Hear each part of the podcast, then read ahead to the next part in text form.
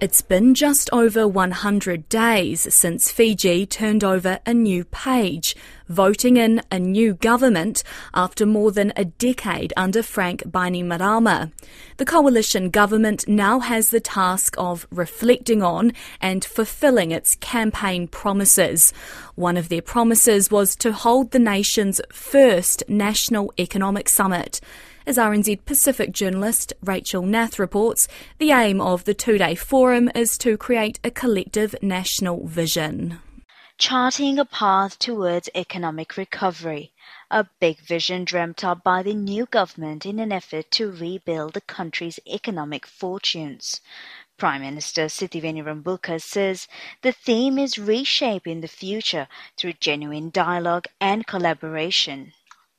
As Fiji moves into an era of change, engaging with all segments of our society is essential to achieve the People's Coalition government's overarching objectives of inclusive economic security, social justice, conscientious governance, political stability, inclusive participation in development, environmental sustainability, on that token, Fiji looks towards its people beyond home.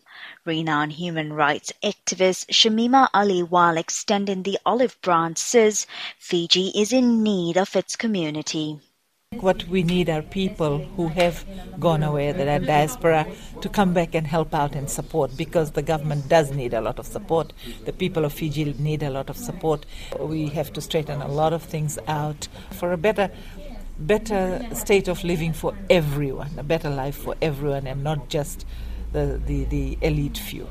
The government also throwing its support in by establishing the Investment Facilitation Committee, which is aimed at making business easy. Deputy Prime Minister Manoa Kamikamica says it is a step in the right direction.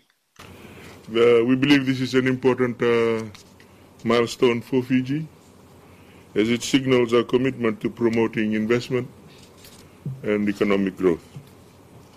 The IFC will hopefully serve as a high level dedicated platform to address regulatory and uh, administrative uh, bottlenecks that are faced by investors. Fiji Business Network President Nick Naidu says the diaspora feels differently, stating that a long-term commitment to return home is not feasible, but rather a transfer of skills could be achievable.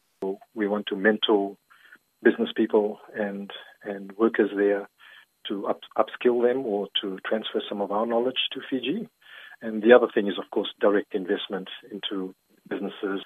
We are trying to create a database of people with uh, skills, not necessarily money only, but skills who can maybe donate skills so we can get the diaspora and those who have people in, say, in Aotearoa in New Zealand who want to go and, you know, give time in, in Fiji Supporting this notion are Fijian academics who wish to explore the potential of brain sharing.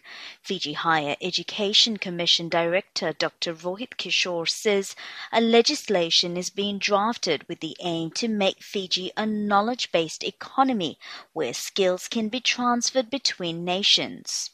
Let's let's talk about brain sharing to and fro from our side overseas and from overseas back we want to find our education system in such a way that we are able to produce the skills and the knowledge that we want, good quality skills and the knowledge, educated people that we want, more enough, enough for us and also exports. All of this is expected to be discussed at the forum, which kicks off on Thursday local time.